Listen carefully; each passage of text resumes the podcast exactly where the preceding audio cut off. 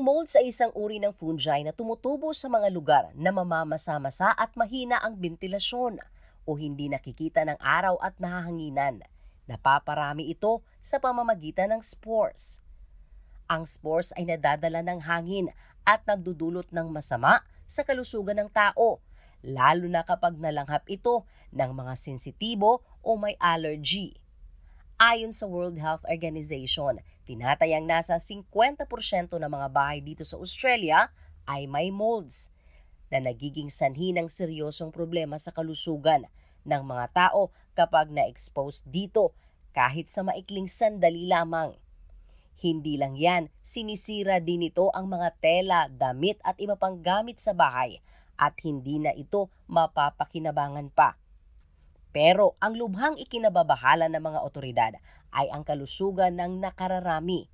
Ayon kay Dr. Chris Moy, ang Vice President ng Australian Medical Association, pinakaapiktado dito ay ang mga taong may allergy, may respiratory problem o mababa ang resistensya.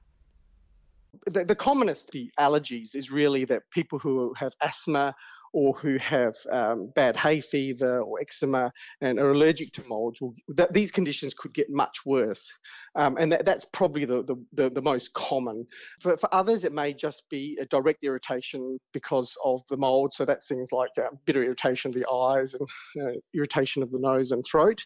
And then in a rare number of cases, we'll have much more severe reactions like severe lung disease or direct infection of the lungs themselves or uh, sinuses. And, and they're very uncommon. They're generally people who have a susceptibility, uh, like, for example, if they have chemotherapy, or, for example, who have a very rare uh, severe immune response to the molds.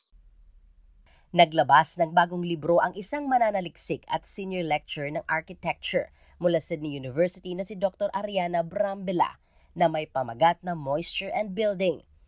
Ayon sa kanyang libro, sa pangkaraniwan, isa sa tatlong bahay ay may molds at maliban sa nakakaapekto sa kalusugan ng tao, siguradong magastos din ang pagpapaayos at pagpapalinis dito. Dagdag nito ang pagkahilig sa paggawa ng saradong mga espasyo ang sanhi kung bakit tumutubo ang molds sa kahit anong uri ng gusali, bago man o luma. If we look at new buildings, it could be also the way we live indoors. So it means ventilation of the spaces, and if we are doing uh, particularly activities, workouts, for example, or if we just leave um, clothes drying indoors.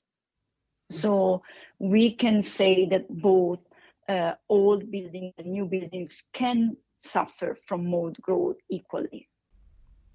Ang epekto ng mold sa kalusugan ng tao ay sadyang nakakabahala.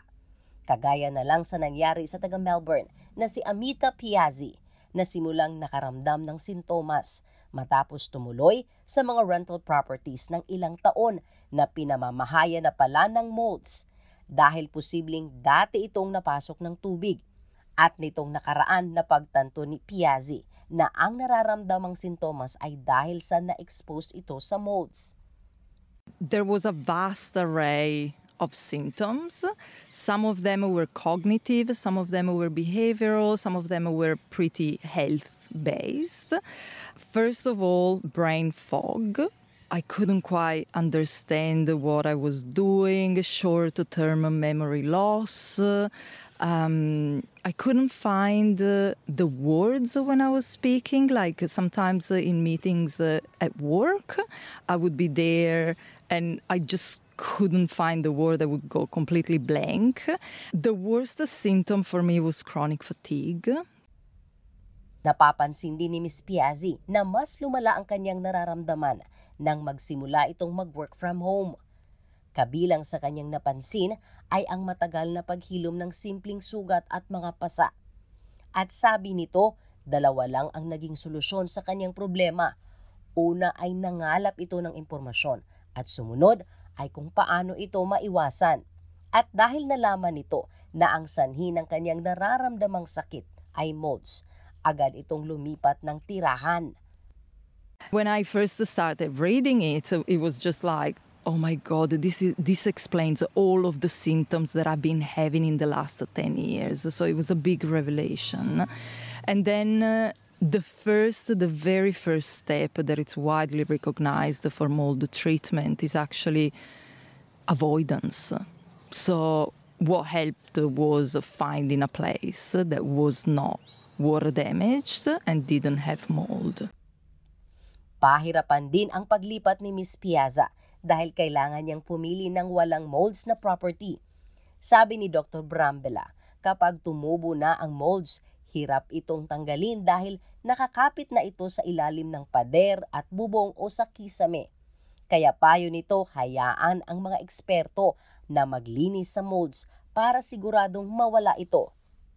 It's highly difficult, and we always recommend to not do it yourself at home. Sometimes, you know, with some chemicals that could be uh, quite toxic. It's easy to wash it off, but the problem of mold is that it's inside the wall so probably we just clean the surface but the mold stays there. So it's not a long-term solution. So the best way on the short term is ventilate the space or use humidifier to remove the excessive humidity and then call a professionals that could actually look and assess the gravity of the situation Sabi din ni Ms. Piazza, dapat tandaan hindi madali ang paglilipat ng tirahan, lalo't kailangan gumastos ng malaki. Kaya payo nito, bago lumipat sa isang property, dapat alamin din kung wala itong molds para hindi malagay sa alanganin ang kalusugan at ang bulsa. I feel very privileged that I have uh, a good job to be able to support me not only moving out, but also support my treatment. I always say that healing from mold sickness uh, is actually a privilege because you don't get any compensation. I think the legalities uh, in the real estate market prevents uh, an easy process of compensation like you would have to demonstrate that the landlords have previous uh, knowledge that the place is uh, not livable. Samantala, ang mga mananaliksik ay kasulukuyang gumagawa ng bagong paraan at estratehiya para makontrol ang pagbuo ng moisture sa mga gusali at para mahikayat na gumamit ng tamang materyales para hindi dumami ang molds. Subalit sa kasalukuyan, wala pang istriktong regulasyon na ipinapatupad ukol dito. Marso 2020, isang investigasyon ang isinagawa ng gobyerno hinggil sa biotoxin-related na sakit sa Australia, kung saan inirerekomenda na ang bawat estado at teritoryo ay kinakailangang gumawa ng karagdagang pananaliksik sa kasalukuyang building codes at standards para maiwasan at malinis ang molds sa mga itinayong gusali. Dagdag ni Associate Architect Diana Yang mula sa Luigi Russellis firm, bagaman may inilabas na batas, hindi nito makontrol ang moisture. Kailangan lang sundin at ipatupad ang mga codes at standards para sa mga bagong konstruksyon. With the Building of Code of Australia, there are some specific rules that are set out, which relate specifically to a few topics, specifically which is the building membrane, uh, basically uh, preventing water from coming inside the building, obviously. Then the other items are ventilation. So if there's any buildup of condensation, you need good ventilation to sort of clear that. And then also focuses on specifically the ventilation of the roof space. So um, if you have any exhaust systems within your buildings, that will uh, affect the condensation buildup, which thus leads to mold. So it's important to make sure that all the exhaust systems are well ventilated and um, exiting the building in the you know uh, and and not being held up anywhere. Ang kagandahan lang sa patuloy na ginagawang pananaliksik, sabi ni Dr. Brambila, ay natutulungang mapabuti o maayos ang kalidad ng pagtatayo ng kahit anong uri ng gusali.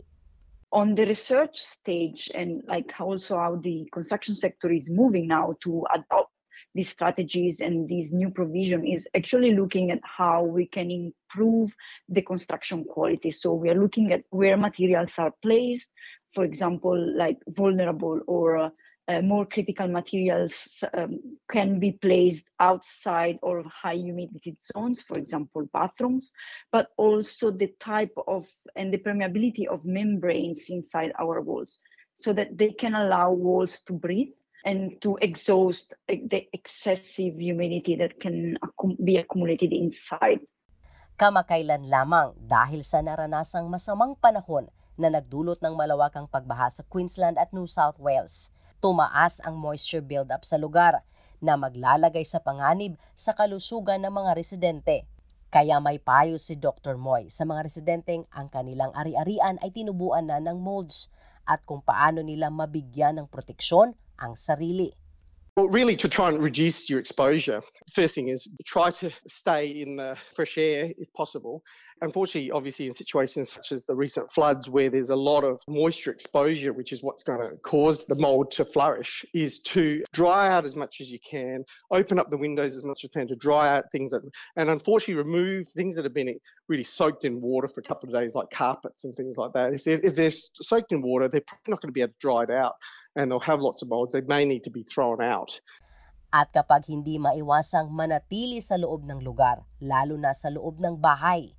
And the other thing is if you do need to go into an area where there are a lot of molds, wearing one of these uh, heavier duty masks, these P2N95 masks, which are much better at sort of filtering out molds or the spores, are the sort of things that are worth wearing.